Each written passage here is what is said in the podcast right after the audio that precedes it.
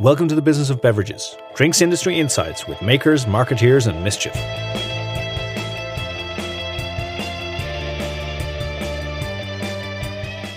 In this episode, you'll learn how Brewdog's faux punk veneer and constant shock tactics distract from craft beer's very own great rock and roll swindle.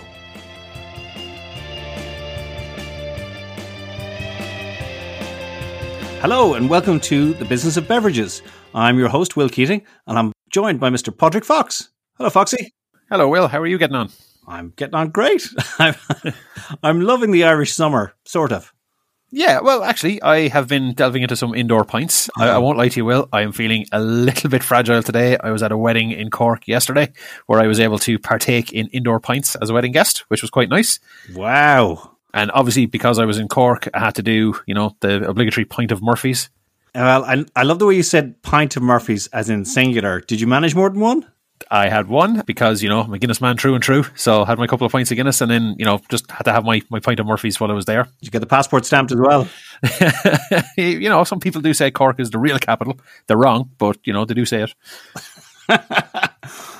the three main stouts. Do you reckon you could tell them apart in a blind taste test? Yes, hundred percent confident I can tell Murphy's. I'm very confident I can tell Guinness and Beamish apart. But I'll never say never for those two. But if if I got the Murphys wrong, you know, I'd I'd kick myself on the backside. Ah, maybe for our next episode, we should bring a couple of cans and do a little blind taste test. Uh, okay, I'm on for that. Mostly because I just want to drink cans while we record. well, I too have been out and about. I went to Brewdog's HQ, Dublin, for some pints. It happened to be outdoors. It was in a torrential downpour, actually, as it happens. But whilst I was there, I was ordering. Um, one of the bartenders took a particular notice to me, and he was hanging around. He came around over a couple of times, and eventually he came over to me and said, "You wouldn't have to be Will Keating, would you?" Not the Will Keating of the Business of Beverages podcast, surely. Well, I said, well, "Yes, I am." Uh, how did you recognize me, or how do you know me? And he says, "Oh, no, I just I heard your voice. I was listening to your voice, and, and I recognized you from your podcast." And my my heart swelled. I had this little moment of joy, and I thought, "This is amazing! I'm I'm actually famous. My podcast is getting through to the target audience." And I said, "How did you hear about the podcast?" He said, "Oh." Fox is my brother-in-law. He made me listen to them. no, to be fair, Killian listens to them by choice. Oh, that's not what he said.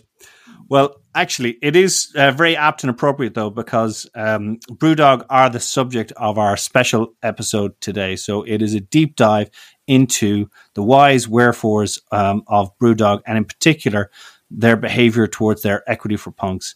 And I think that uh, Dave Infante, our uh, journalistic contributor uh, who's based in the US, is an outstanding guide to really intricacies of Brewdog and getting past their very self-serving controversy machine and actually looking underneath the bonnet at what happens uh, to the money that they raise from their army of punks.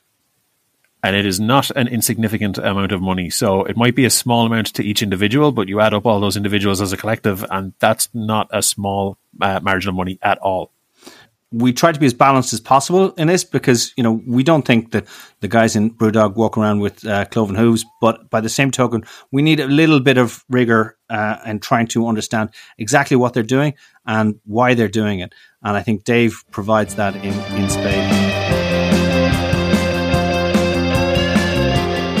Maybe for our listeners who might be unfamiliar with Brewdog, they're a Scottish craft beer company who've been in existence for about 15 years or so now. But, you know, if we want to talk about controversy, these guys are the kings of controversy. So to give some uh, highlights, we could talk about how there's been a, a, letter published in the social media recently, which detailed, you know, hundreds of their former employees detailing a an explicit culture of toxic you know, work environments and bullying from the from the top down. Uh, we've had a controversy here in Europe where promotion for the company that advertised uh, solid gold cans to uh, consumers actually turned out that those cans, once they were inspected by the, the winners of the competition, were actually mostly made of brass. We had a seltzer advertisement for their clean and press seltzer brand, which was designed to get banned by the Advertising Standards Authority in the UK, subsequently got banned. And then, true to the Brewdog playbook, they tried to take advantage of this controversy and they got called out pretty uh, significantly on, on social media and had to withdraw their complaint about their ad being withdrawn we had a report in the UK papers recently saying that a quarter of all of Brewdog's shares, which I'm sure we'll get into in, in time because their, their shareholdings are not straightforward, but a quarter of their shares were held in offshore tax havens. And then we also had, even when the company tried to do the right thing, uh, we've had stories like their massive reforestation program, which is meant to offset a lot of their carbon uh, footprint, has been mired in controversy because it's been claimed that they've been evicting gamekeepers, farmers, and, and other estate workers from the estate that they bought, which they intend to reforest. And that might seem like a lot of controversy, but that's the last four weeks. There's over a decade of this. Like this is just tip of the iceberg stuff it really is remarkable, man. I mean, that was a great litany, and you're right. That was just, I mean, you know, the first that was like Q1 of 2021, right? And and and they've been around for, like you said, about 15 years. This this dates this goes back uh, this goes back over a decade. So our our question to you is relatively simple. What the fuck is going on with BrewDog? uh man, where to start, right? Like, so I should say that you know I first got interested in BrewDog about six months ago. I'd, I'd followed the company's rise, you know, for for years and sort of kept an eye on them a little bit ever since they entered the U.S. market in 2017. I want to say uh, was when, when they when they came to the U.S. and uh, as as you as you mentioned, they've always been kind of mired by controversy, and it's very clear that to some extent they court the controversy. Right? They're they're very savvy marketers. James Watt and Martin Dickie, who are the two co-founders, they understand pretty instinctually from what I can tell what makes a story, what churns like sort of what churns the mainstream press into action and and will draw attention to the brand and they're not afraid of line stepping, right? Like they uh, I'm, I I had written um, a piece about uh, their controversial behavior as it pertained to women and the LGBTQ plus community as, as far back as 2011, they had put out a beer called Trashy Blonde Ale, which to be fair, at the time, a lot of breweries were still kind of leaning into that lowest common denominator, like uh, yeah. uh, like sexy blonde ale bullshit, like right. So they weren't the only ones, certainly, but you know they had really leaned into that. They did the "Hello, my name is Vlad" Vladimir beer in 2014, where it was you know kind of like mocking uh, Putin, but also kind of like mocking the stereotype of gay men. You know, and there was like some homoeroticism that was sort of venturing into homophobia with it. So like they did these as marketing campaigns, right? This wasn't like a slip of the tongue type of thing where it's like, oops, I said something I shouldn't have, and I apologize for it. These were these were thought through marketing campaigns. So you know what the fuck is going on with BrewDog? I think to some extent, what's going on with BrewDog now is what's always been going on with BrewDog is that controversy swirls around them, and much of it is of their own creation. Now, I think more recently, uh, you know, there's a there's a phrase in the U.S. like you know about like riding the lightning, right? Like, and you can only do that for so long before you get burned. Yeah, I was just thinking about that. You know, talking about riding that lightning. Like Stone were probably one of the best examples of that in the US for a long, long time, and they really got caught out when they opened in Berlin.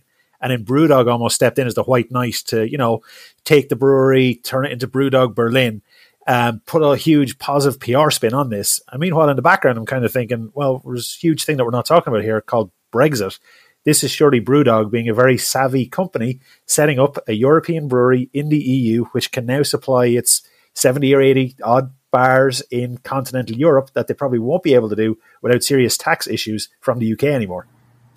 Yeah, I mean, so there are a couple things at play there. One, like the comparison of Stone is really interesting because I don't think it's unfair to say that Stone has sort of gone through a bit of an identity crisis as its arrogant bastard gatekeeping shtick has sort of not aged well with the times. Like it, it seems like a brand that's kind of in search of a drinker. I'll say here in the U.S. they recently released a hard seltzer, which would have been anathema to anyone who knew the Stone brand a decade ago. Right? Like that's a, it, it's unfathomable.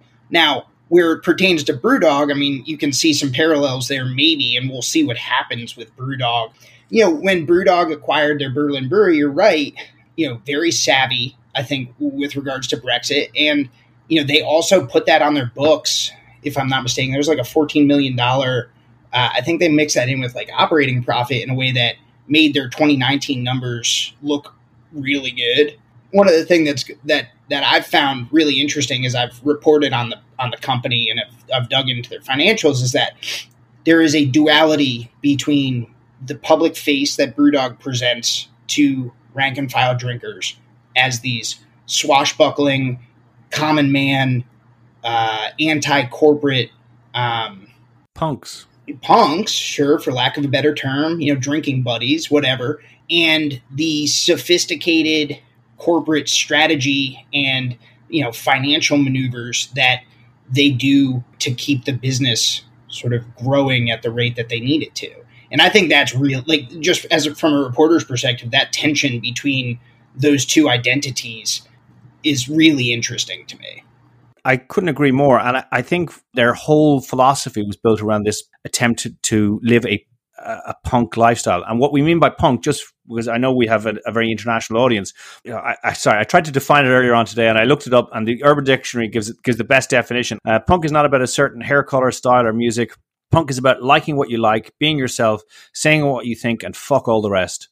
Rather than any other interpretation of punk, that's what I think Brewdog tried to communicate in in what they were doing, and they really did manage to break out of the morass of craft beer uh, brewers who are bubbling up in the UK in around the uh, mid noughties, and they managed to really differentiate themselves based on their positioning and based on that punk branding that they created, and this kind of never-ending cycle of, of controversy.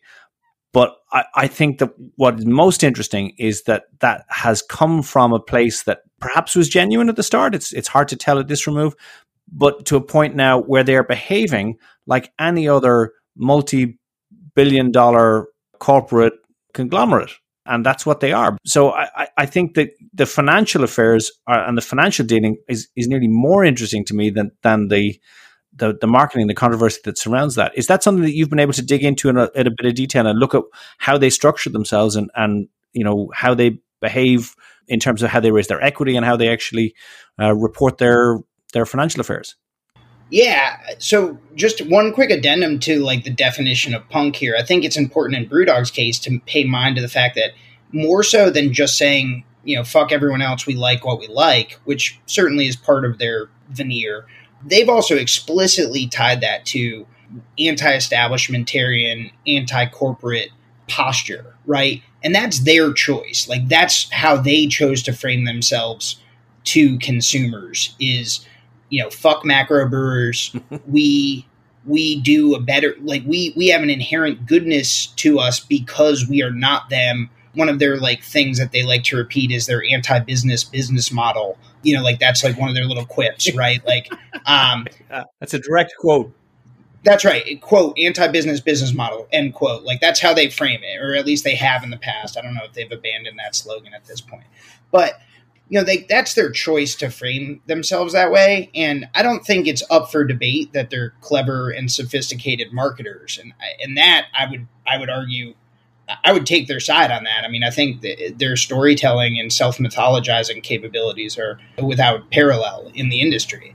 But the question is if you're marketing yourself that way explicitly and asking for money transactionally around that type of language, around that image of anti corporatism, is it fair? Is it appropriate? Is it hypocritical to conduct yourself with you know the behavior that you supposedly stand in opposition to? So, if you were to take a Venn diagram with punk on one circle and equity and money on the other circle, in the middle, you create this lovely shaded area called equity for punks. And I'm sitting here on this podcast as an equity punk who, uh, for anybody who's not aware of how Brewdog do this, is like every year. Well, originally when they did it, I think it was like 2010 might have been the first time that they did it. Uh, Equity for Punks. It, it, was a big thing, you know, buy into the company. You you had to buy a minimum of four shares. So I, th- I think it was 200 pounds got you four shares in the company. I think what they've done a really good job on punks is they made punks attractive to people in suits that it made you feel like you were rebelling against your, your job a little bit. So I was in uh, working for one of these macro breweries that they railed against, wearing a suit and tie to work every day. I enjoyed craft beers. I thought 5 a.m. Saint was one of the best beers I'd ever tasted. I bought in in equity for Punks 2, which was 2011. I happened to have a spare 200 pounds, bought my four shares. I was like, you know, great. I'm now in a cool forum online with other like minded individuals, whatever else. I got discounts in, in the bars anytime I was in the UK. Uh, I think I got a pint on my birthday for the first year or two. Then equity for Punks 3 comes along. I was like, oh, this seems to have been watered down a little. Uh, and, and I, I used the word investment loosely. For me, it wasn't an investment. It was like being a member of a fan club. Equity for Punks 3 was being pitched a little bit more as an investment with benefits. And we've just finished maybe a year ago Equity for Punks 5, or is it even Equity for Punks 6? And when you read the prospectus, it is so different from what it was back in 2010, 2011. But yet, once again, it's it's oversubscribed. It's got like loads and loads of people willing to sign up, give money to shares, and they're pitching this as an investment to people. And one thing that Brewdog have done really well is stay true to newcomers to craft beer. So Punk IPA is a brilliant gateway beer to somebody coming into craft beer for the first time. 80% of what they sell is Punk IPA. It's new people into the market is what they get. This is who they're pitching for. You've done a brilliant job in, in the VinePair article of pulling out some of the the financials behind the scenes that we're not just a giant fan club funding this. There's there's way more money coming into this company, and this company is spending way more money elsewhere as well. By my count, they've done 11 distinct EFP rounds across all of the Brewdog and its related subsidiaries in the U.S. and Australia uh, over 11 years, and they're well north of 100 million U.S. dollars uh, raised in that time cumulatively. So, like, that is not an insignificant amount of money, no matter what company you are, right? Like, anyone, any company would love to have the ability to pass the hat amongst its customers and get them to to trade their cash for illiquid shares in a company that may or may not ever go public, right? Like that's remarkable. And I think, you know, one of the things I do have admir you know, I just want to say that I do have admiration for Brewdog being able to do this. They're very good at it, and I try to give them credit where due. It's pretty impressive, right? Like that's not that's not an attractive deal on its face. Like give us 200 pounds in exchange for a free beer on your birthday maybe right like but but you but you took it because it aligned with your lifestyle and i don't think you're you don't seem to be a rube foxy it's not like you're an idiot to, to, be to be fair, Dave, I think you're absolutely right. You know, we have to give credit where credit is due. Brewdog have done a number of really groundbreaking things, and one of the most groundbreaking, I think, is Equity for Punks. Is it groundbreaking in a good way or a bad way? I'm not quite so sure because I think it's probably worth explaining to people. So Foxy mentioned some of the benefits, but the restrictions, that that idea that you're selling B category shares to people. Can you explain to a, an idiot or somebody like myself who's very close to being an idiot what what is a B category share? Why did you describe them as illiquid? Yeah. Okay, cool. So let's get into it here. So the Equity for Punks program, it's crowdfunding, but it's crowdfunding equity. And so that's an important distinction, right? Everyone's familiar with Kickstarter and Indiegogo and GoFundMe and things, you know, platforms like that. Those are crowdfunding rewards platforms. So you give money and they give you some form of either tangible or intangible reward. That can be anything from a free, you know, from a t-shirt for the band that you want that's raising money to go on tour. What Brewdog does is different. What Brewdog does is crowdfunding equity. So they are saying we're going to sell equity shares in our company in exchange for cash capital that that rank and file drinkers will give give to them and that equity is going to be yours to hold on to, and now you own a piece of the company. So, you know, at the surface level, it's a really compelling pitch, right? Own a piece of a brewery sounds cool. I love it. Like I like beer, and now I can tell all my friends that I'm a part owner of BrewDog. Like very cool. You know, Sam Adams, uh, when they were coming up in the in the '90s and they were going public, um, they ran a promotion where you could earn shares in Sam Adams um, by mailing in proof of purchase from your six packs you know, so like this is not totally without precedent, but the magnitude and the scale at which Brewdog does it makes everything else pale in comparison. So they sell equity shares. They are common B shares. Um, so there's common A, which is what the like insiders at the company, so Watt and Dickie, and other early on shareholders. Uh, they had a couple investors. Those insiders will hold common A shares. Okay. Then they created a new class of share called Common B um, when they started doing equity for punks. Those are technically voting shares, um, but they don't come with any other privileges attached to them. They're common, uh, as the name suggests. And what I mean by a liquid is Brewdog is a privately or it's a semi-privately held company, I guess would be a, the way to say it. They don't trade on any exchange. They like their shares are not for sale anywhere except from the company. And so there's no market that you can make with interested buyers to trade your shares should you find yourself on the wrong side of a of a you know gambling debt or a medical emergency that you need to pony up some cash for or whatever. You have 200 pounds worth of BrewDog shares. You want 200 pounds worth of cash, but there's not an easy mechanism by which to convert one to the other. Now, Foxy, if he if he really needed to, he could go on Reddit or go on the Equity for Punks forum or engage a third party broker who specializes in, in, in equity for punk shares, which a few of them exist, and see if he could find someone interested in buying those shares and effectively cashing him out. But because there's no market, that's not really an attractive deal when you could just buy them from the company instead. So Foxy would probably have to offer a discount on them because there's no market to determine what they're actually worth. Foxy is going to have to take whatever money he can get for them. You know, I'm not a financial whiz, but even I understand the basics of, you know, the stock market. Like that's an illiquid asset that you can't really do much with unless the company goes public at, or gets acquired at some, you know, future date and then you can cash out. But in the meantime, if you need that money for some reason, life happens, whatever, something comes up, you're kind of on your own. Yeah, and I, you know, I bought in at the, the bare minimum because it was a fun thing to do at the time. Like you said, it suited my lifestyle. I was, you know, young, single, um, into beer. This was kind of something kind of fun to do. And in fairness, I was quite lucky coming in at that point because, you know, you said that you can only sell the shares to, you know, somebody else within the company do or find something on Reddit. Bar one day a couple of years ago when Brewdog did a share sale day so um, for anybody who doesn't know, they got I think maybe a hundred million private equity investment from TSG, and my four shares became hundred shares. So everybody shares who bought in in EFP one, two, and three, I think each individual share quadrupled, and also there was a bit of value added to that. So they had share uh, selling day with the caveat you could only sell fifteen percent of your shares. So I could sell thirty but somebody else who had bought way more could sell way more and make a lot more money back off it. So, you know, hands up, I, I have made back my initial investment with, with a little bit extra for a couple of extra pints in the bar afterwards.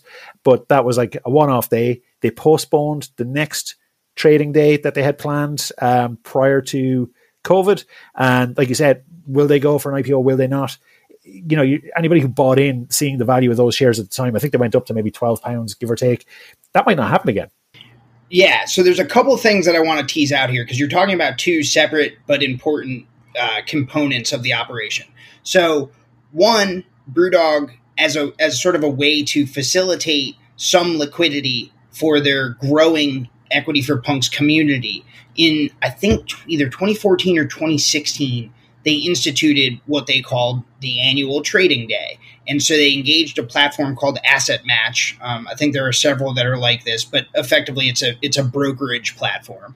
And they they marked it as an official company sanctioned day for Equity for Punks shareholders and people who wanted to buy more equity in the company to make a market and trade with one another. So they did that on a semi-annual basis. I think there have been three or four total since then. Um, the last one was in January 2019. Um, so they they they facilitated that type of peer-to-peer trading um, once a year, at least tried to for a little while. Um, now, what's important to keep in mind is that because uh, this was a one-day event and it was you know not an ongoing like open market trade opportunity um, the volume was such that like it doesn't necessarily show like what the shares are worth necessarily you know like it's not it's not a full like healthy market where it's going to be efficient and the share price is actually going to settle out so i do want to caveat the piece of information that i'm about to say with that grain of salt. But in 2019, the most recent January 2019, the most recent trading day that BrewDog held, the share price settled out at about 15 pounds per share. So they're currently selling them for 25.15 pounds per share. Is that 25 and 15 pence? I don't know. You guys tell me. Yeah, pounds. Yeah, pounds per per share, and you have to buy two. So, but even let's just let's just go for the one 25 uh, pounds and 15 pence per share. And in 2019, the last time they traded on a semi-open market, again not totally open, they the price settled out at 10 pounds, more than 10 pounds less than that, right? So if you're thinking about, you know, the distinction between Foxy, you buying in equity for Punks 2 or someone who's in EFP 1 or 3 or 4, um, earlier on, yeah, you're in better shape, right? Like you bought in at a, at a lower level um, when the company was younger. They had to uh, give you more equity in order to, you know, we'll deal with the private equity investment in a second. But in order to bring TSG on, they had to quadruple your shares. Um, you, you're you made your money back, and that's not that's great. And like I think for a lot of early investors in BrewDog, the situation is not dire. Um, for later investors in BrewDog, such as the one that they've taken almost 30 million pounds from in the UK alone this past year, um, the situation is not nearly as rosy and we don't know what those shares are worth because they're not openly traded and we won't know until such time as they become openly traded right? But it's hard to imagine uh, it's hard to imagine how those investors are going to make their money back at least in the short term on this business. Before we lose everybody to you know spreadsheets and you know before they go run into their broker and trying to look up all these different categories of shares like the situation is relatively simple insofar as that as you describe it it's a semi-private company they did their equity for punks their crowdfunding platform over a series of rounds. The earlier you bought in the better. Uh, the more equity you got essentially and and the higher your nominal return is. The the issue really fundamentally is that that return is pretty nominal unless you have traded on one of those asset matching days that that you described.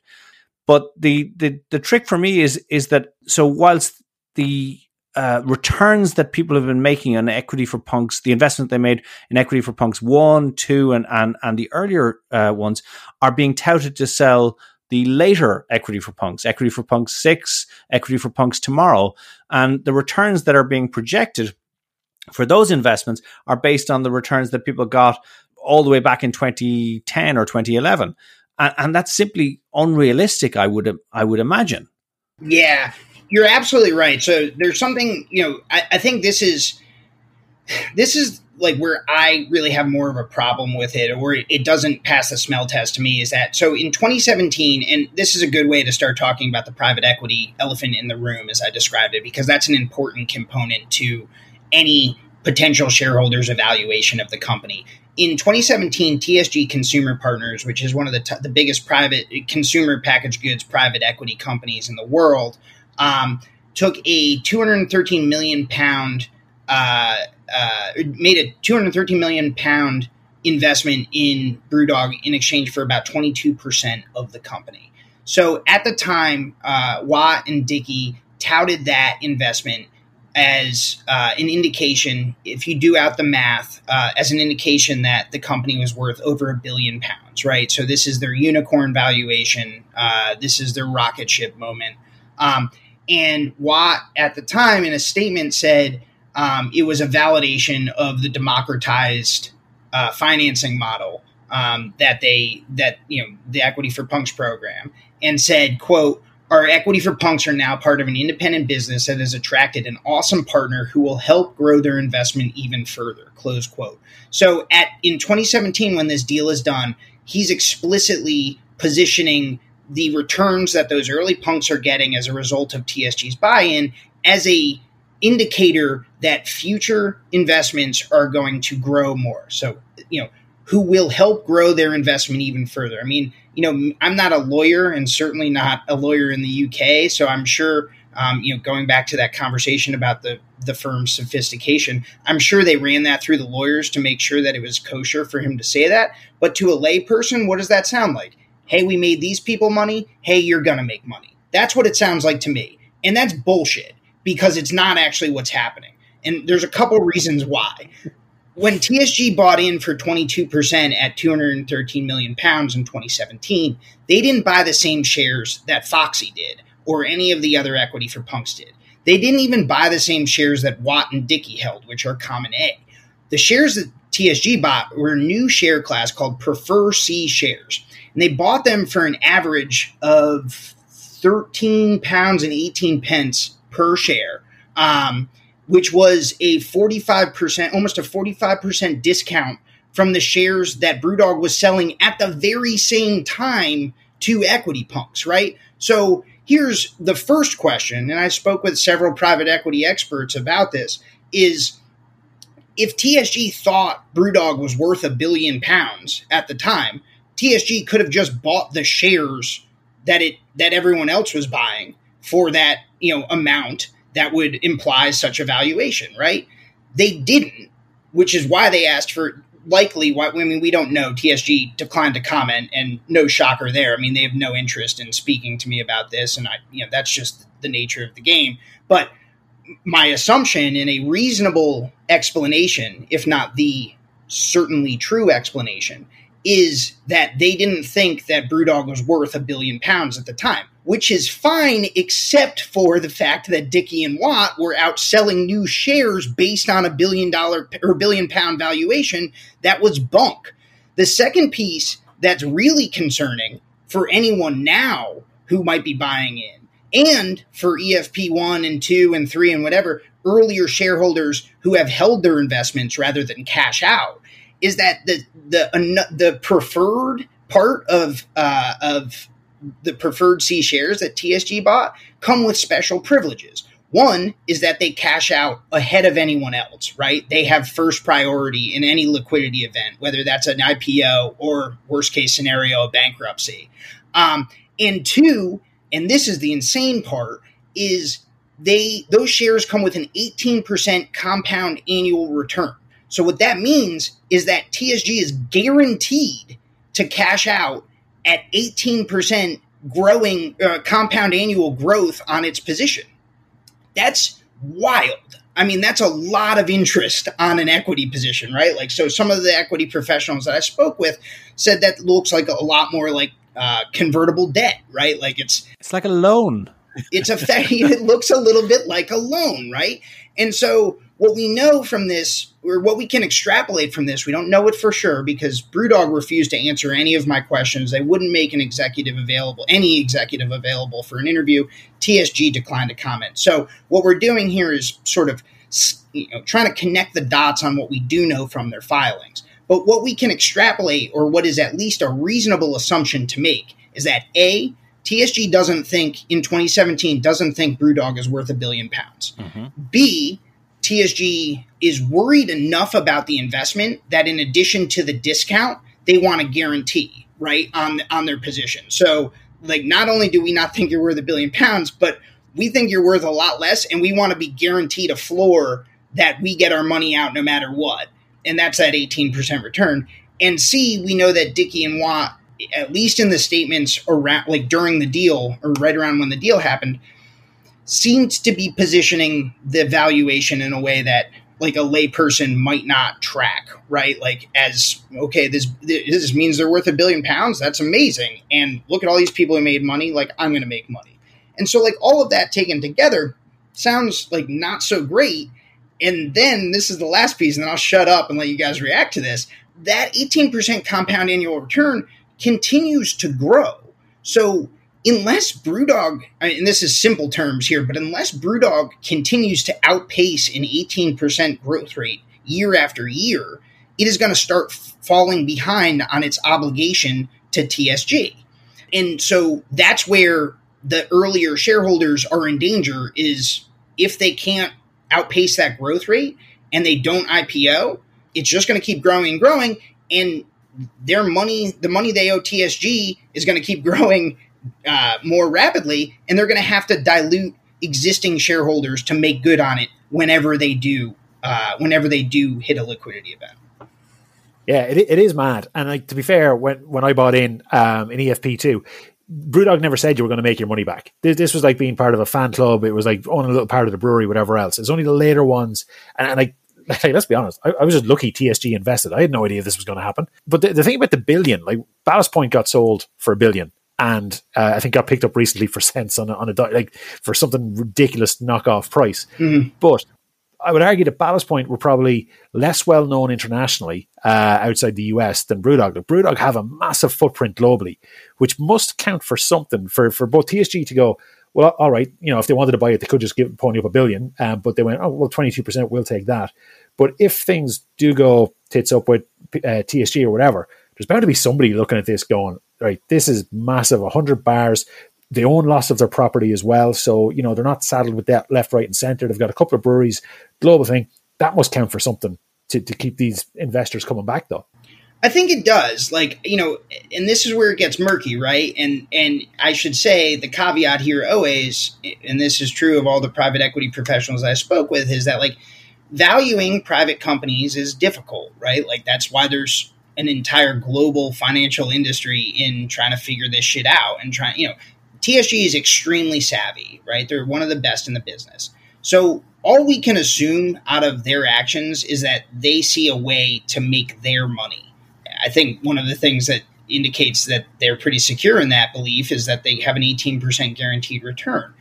The question of whether TSG makes their money versus whether Equity for Punk shareholders make their money is the interesting one, right? Because that's not the same thing at all. TSG doesn't give a shit about the equity punks. Like they will they will take all that money and they will rest easy. Uh, at the end of the day, that's their business, and like it or hate it, that's that's the situation. You bring up Ballast Point. So in 2015, Ballast Point sells for one billion dollars, not pounds, but dollars to Constellation, which uh, in the U.S. distributes Corona and, and uh, uh, whatever. Um, you know, in the US, it's tougher sledding for Brewdog now than it was for Constellation in 2015. And if you converted from pounds to dollars, the enterprise value uh, that Brewdog would need to go public at to keep EFP uh, shareholders whole in 2021, it's over double the valuation of Ballast Point in 2015. Are they twice as valuable? Hard to say, man. But I guess that's the point because the, the market will decide ultimately if and when they ever float or they, they do a initial public offering. Now, we, we want to be clear that none of us here are financial professionals, but we are reporting on financial statements that the companies have made. And as you've already described, numerous articles that you've researched and published you know places like the Guardian, the Sydney Morning Herald have have published in depth discussions about the uh, financial valuations of BrewDog. But something that might not be familiar to people is that Brewdog is not a single entity as we would understand it. That they have a number of different companies and an interesting corporate structure. And you describe the valuation for Brewdog Australia separately to the valuation for for Brewdog, and I think the same is true in the US. Is that is that correct? Uh, am, am I right in saying this is like a, a Hydra or a uh, Cerberus, you know, there's a there's a multi-headed beast here, but they are separate financial entities. Yeah, it's the uh, the the three-headed dog from Harry Potter or whatever the fuck. Fluffy. Yeah, yeah, that's right. That's right. So yeah, no, you're ex- you're absolutely right. So, and this is where things get really interesting. And I'm based in the U.S. Uh, and VinePair is predominantly a U.S. publication, so the the third uh, sort of turn of my investigation was focused specifically on the U.S. subsidiary for Brewdog. So Brewdog PLC is the parent company, right? It's the Scottish parent. Then there is Brewdog USA and there's Brewdog Australia. I think those are the three. They may have other smaller subsidiaries, but those are the, the main arms of the company. So Foxy's shares from EFP2 were in the Scottish PLC. That's the company that he bought into. And if you're in the UK now and you're buying shares in Brewdog you're going to be buying into the PLC as well. If you're in the US, as I am, you'd be buying into shares in Brewdog USA, the US subsidiary. And this is, I would say, where things like get even, you know, sort of a little bit dodgier even than they already are, right? Like it's possible that UK punks make money on a very splashy public listing. Like if if BrewDog goes public and for whatever reason traders are really excited about it, the market puts a premium on it because of its growth or because they think James Watt looks a little bit like a low rent Tom Hardy or whatever the case may be, uh, you know, like they they may go public for a for a, a serious valuation that's going to keep people like Foxy or others who have bought into the to the PLC um, keep them whole and get TSG their money and everyone's happy. It's hard to see how that works out well for the American shareholders. And the simple reason for that is that they're two separate companies and shares in the US subsidiary have nothing to do with what happens to the PLC. Like you can't just convert your shares from this the US company into the PLC because they went public. So when you're Joe Schmo here in the US and you know you're at a bar in Indianapolis, Indiana, which is where BrewDog has one of their bars, and you hear, you know, you're like, oh, this this this tap room is cool, this company's cool. You go Google a little bit. Oh, they're talking about an IPO. Like that's awesome. Let me get in on. I'm going to get in on this now, and I can buy shares in this company. Great. Like I'm going to buy these shares, right? It's not that hard to think of that type of use case where an American consumer who doesn't understand the relationship between the US subsidiary and the Scottish PLC buys into the former thinking they're buying into the latter and then if the latter IPOs, tries to cash out his shares from the former and is disappointed, right? So, like, it's not that hard to imagine that situation happening. And I would point out, as I did in the story, that Brewdog's prospectus to U.S. investors doesn't exactly make it totally clear that that they're separate companies. I mean, certainly in the fine print, the you know the the actual disclosures they do, um, and I should say that I didn't find any evidence of improper or illegal documentation or or listings of that nature like that's not what i'm saying but what i'm saying is that to someone who's not savvy to reading those and deciphering those documents the big splashy sexy prospectus slides that they publish kind of make it seem like they're all one big company right and, and you buy shares and and you're none the wiser maybe if you evaluate the investment in the U.S. subsidiary on its own merits, assuming that there is no conversion mechanism from the P- from the U.S. subsidiary shares to the PLC shares. It's it just looks like a bad deal, man. I mean, the based on the current round, you know, they're selling for 60 dollars a share here in the U.S. Based on the current round, the company is valuing itself, the U.S. subsidiary alone, at uh, 391 million, and they have 40 million ish dollars worth of debt outstanding to the PLC. So the total enterprise value is like $432 million. But they only did about $27 million worth of revenue last year. If they were to go public today, they'd be trading at, they'd be valued at 16 times their revenue, which is, if you pull comps, like it's just not realistic for a brewery to be valued in that way. Another valuation metric is EV to EBITDA, and that's like over a thousand. Typically, a company's supposed to be trading at like uh, uh, a tenth of that. Yeah, like and and and even less. So again, you know, it's a podcast. You know, we, we don't expect to be people to be sitting there with their pen and their paper. Yeah, you know, sorry. We, we will, no, no, no, no, no, no. We we want the detail. I do try to to keep it uh, a little bit balanced for people. We will, of course, provide in the show notes links to your articles, links to the Vine Pair stuff. It, it's absolutely top class reporting. You know, to be balanced, there's nothing improper here. What you have is a, as a colleague of mine put it to me, you have a business behaving in a businessy kind of way. Ultimately, it's caveat emptor. The buyer has to beware. But what the issue I think that people have ultimately with Brewdog is that that is not how they present themselves to use their own terminology, they're using an anti-business business model, but yet they're behaving in the most business-like way right, possible. Right. Yeah, and I think like I that's certainly what draws them a ton of fire, right? Like uh, people people don't like hypocrisy. They certainly don't like it when it's lucrative.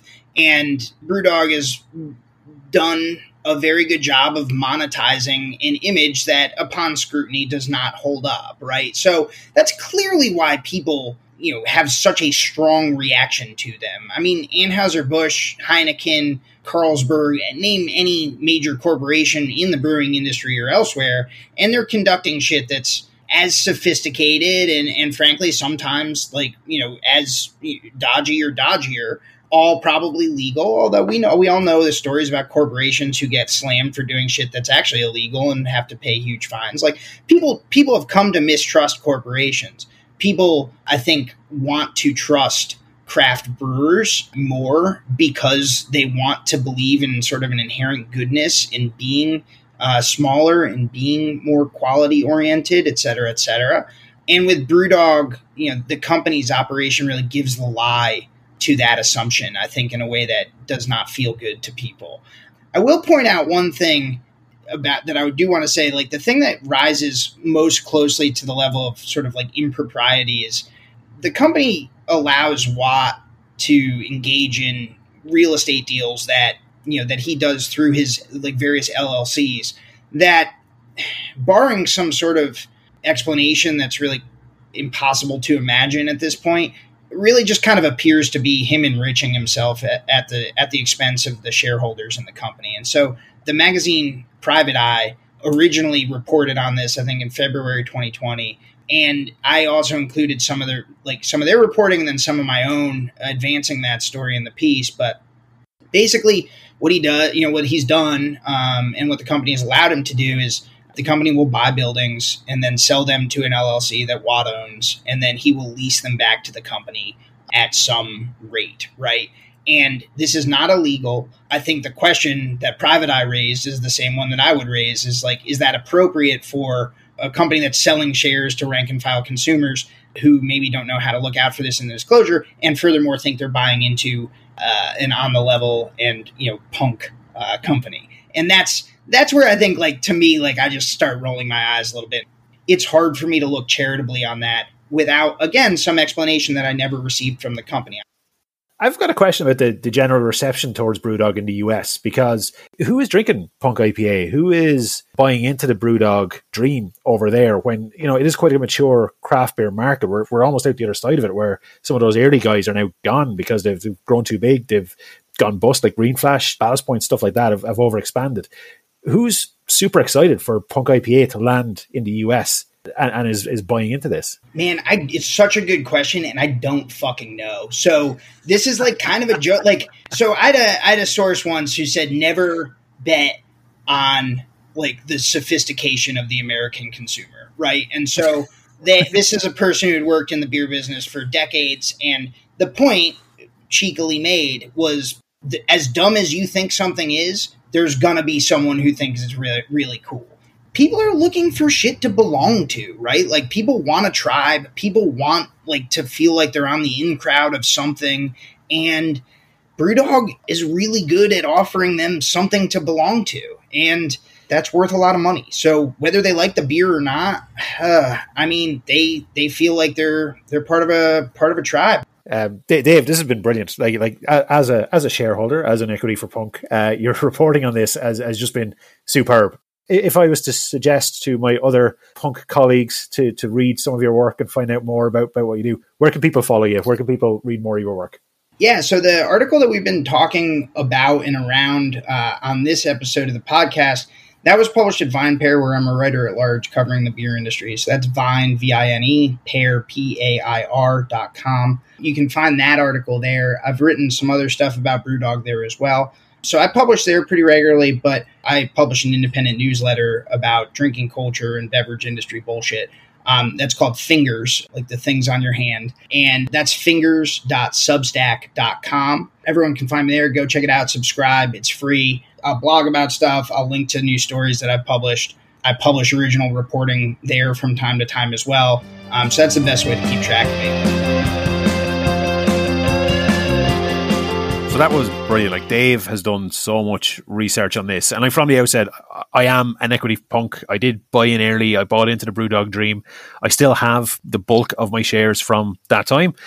I, would I recommend people buy the shares in it? I, I think it really depends on what you want to get out of it. If you want to get a couple of you know euro off your points here and there and get your intergalactic bar visa stamped as you go to the different brew dogs around the place absolutely but if you're doing it to make money back out of it then there are probably better investment options out there for you yeah i, I think that's that's very fair I, I, know a lot of people are divided on on brewdog you have uh, a huge army of absolutely rabid advocates and you have people who are detractors to the point where now they seem to have lost all sense of reality and proportionality to to Brewdog and what they've done. I think you have to look at them really as exactly what they are. They're just a another multi-billion dollar global conglomerate, and you just have to treat them like that. You know, they are not um, the Messiah; they're just very naughty boys. And actually, Will, I don't know if you've seen it, but they've just done their first ever TV commercial and uh, it's available on YouTube if anybody hasn't seen it. And I, I, quite liked it. It was it was quite clever. It was like there's you know beer for everybody, and it runs through pretty much the entire population of the globe and how there is a beer for you, whatever you like. And then just at the end, there's a little moment where they take a dig at the big green machine from Amsterdam, and it just ruined it for me. It was like there was no need for it. The, the, ad was going really, really well. This was nice. This was good. And then it was just that little dig at the end. Just felt like it was trying too hard to remind us that they're they're still the bad boys of beer. And it just, I, I don't think it was necessary. Uh, I think trying too hard maybe sums up uh, BrewDog uh, a little bit. I, I certainly am not going to be investing in them. Uh, I, I, I never did. I'm not going to be recommending that anybody invest in them. But I won't, you know, boycott their bars or boycott their their beers. You know, for me, they still make interesting beers, uh, but would I choose them over a local craft brewer? Perhaps, perhaps not. Depends on the circumstances. From my perspective, I think BrewDog just need to be treated like anybody else, and don't mind their guff. You know, just make your mind up on on the beer. Exactly. So, Foxy, we're off to our desert island once more. Uh, who could we have this time, Will? So we have a fabulous guest by the name of Mr. Thomas G. Hurst, or Tom Hurst to his buddies. Thomas G. Hurst sounds like an old timey pirate mutineer. Wow, business business mutineer, you might even say.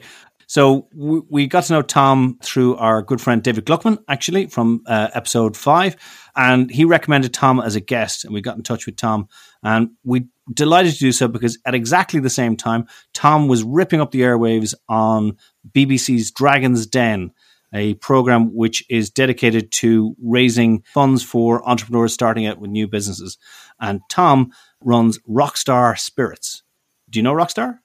Uh, I do, having watched Dragon's Den.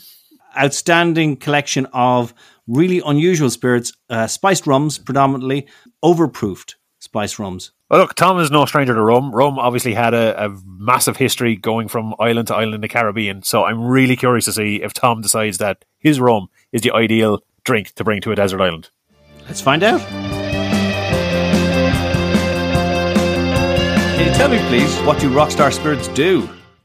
Uh, Rockstar Spirits, we at the moment have a range of premium spice rums, but hopefully that will expand into other areas of spirits very soon. Are you allowed to tell us what areas you're going to go into? Very soon, um, we will launch our first whiskey, which is very close to my heart because it's kind of something different again. I guess the aim is to bring a, a Scotch, so using the provenance of um, the amazing provenance of Scotch, but kind of blending it and delivering it in a in a way that kind of would appeal to the bourbon consumer. So trying to uh, use the provenance, and also I guess it's it's it's good from a um, practical point of view, keeping the you know the, the air miles down, so we're not flying stuff all around the world and sourcing product that's local as it possibly could be, but then presenting something we think is going to work with our consumers. So it'll be an overproof product again, which some would say is foolish in the world of low and no and um, you know low alcohol sort of thing. Being Diageo only seem to invest in um, no alcohol products at the moment, and so I'm going the other end. I'm putting all the alcohol in. so just just for those who mightn't be aware, overproof essentially means significantly stronger in alcohol. Yes, my first product that I launched was pineapple grenade, um, which is 65%. The goal of that was to kind of create an overproof rum. Traditionally, the overproof rum category, you know, it's it's got a long history, but it tends to be dark rums it, you know, they tend to be quite challenging if you know if you're trying to bring in a, you know someone who's into flavored gin, for example, into the rum category and gave them a dark navy rum at you know fifty seven percent, it might not draw them into the category. Uh, it might be a bit challenging, kind of thing.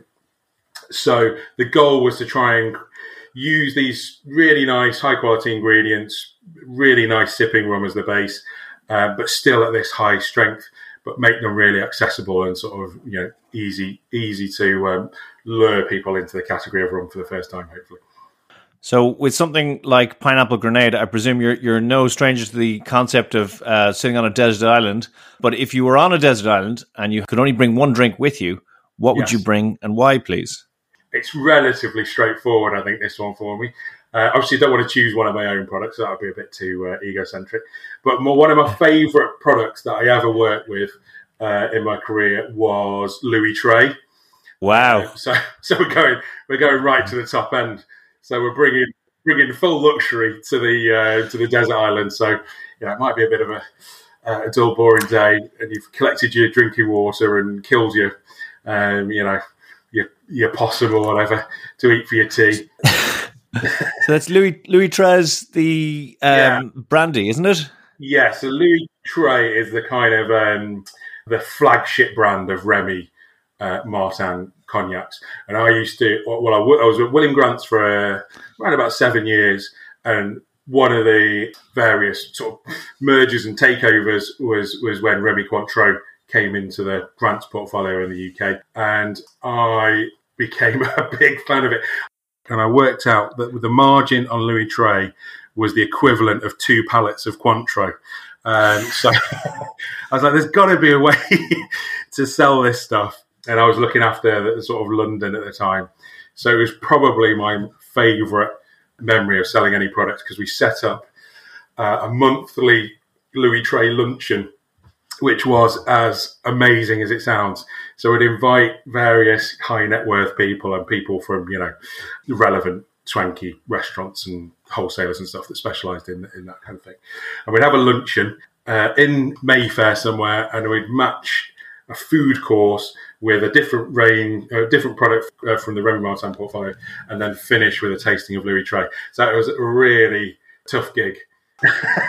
I've got very, very happy memories of that year. It's the best way to sell things, isn't it? Just provide an amazing experience. The product sells itself, and uh, I think uh, we actually sold the most Louis that you know ever in, in a year, and it was just yeah, really some phenomenal memories. And uh, when Beyonce came to perform at Glastonbury, we uh, sold three bottles of the really swanky bottles to um, to their hotel in London, uh, which they drank over the weekend. So that was a particularly good day. So you'd have happy memories of that as you were toasting your, uh, to yourself on your desert island. Absolutely, yeah. What could be what could be better? You you wouldn't want to get uplifted if they managed to find you out. I'm staying here with my Louis Trey.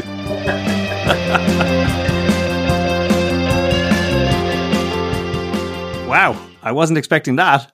I'm so surprised. I genuinely thought he was going to go rum. Yeah. Well, the other thing that surprised me is that when I was listening back to it, I found that I was changing my pronunciation of Louis Trez. I started out thinking, oh, it's Louis Trez, the uh, Remy Martin super premium uh, cognac. And then I all of a sudden discovered, you know, by listening to Tom, oh, it must be Louis Trey. I, I would have assumed it was Louis Trez. You know, if you're going to name yourself after a former French king, it should probably be pronounced in French, no? Yeah, I didn't do all that French in school for, for nothing. I was sure it was Trez, but you know, the man sold a lot of uh, Louis Trey, so you know he, he, he can't be wrong, surely. Well, maybe it's what just what the cool kids call it. You know, Trez is too long, so just drop the, the Z at the end of it. Well, we're going to hear a lot more from Tom in our next episode because Tom is our main interview guest talking about his time on the Dragon's Den TV program and actually what it takes to create the perfect pitch.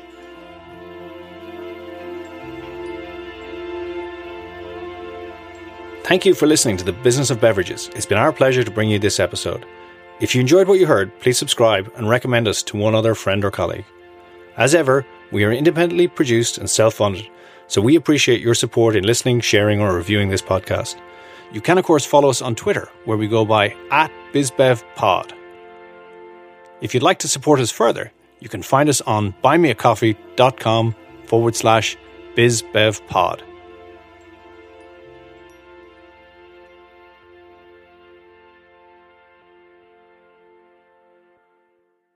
Well, Will is looking at the camera dubiously. I, I, I, would like to present the case for the, uh, for the prosecution here. yeah, approach approach the bench. Yeah.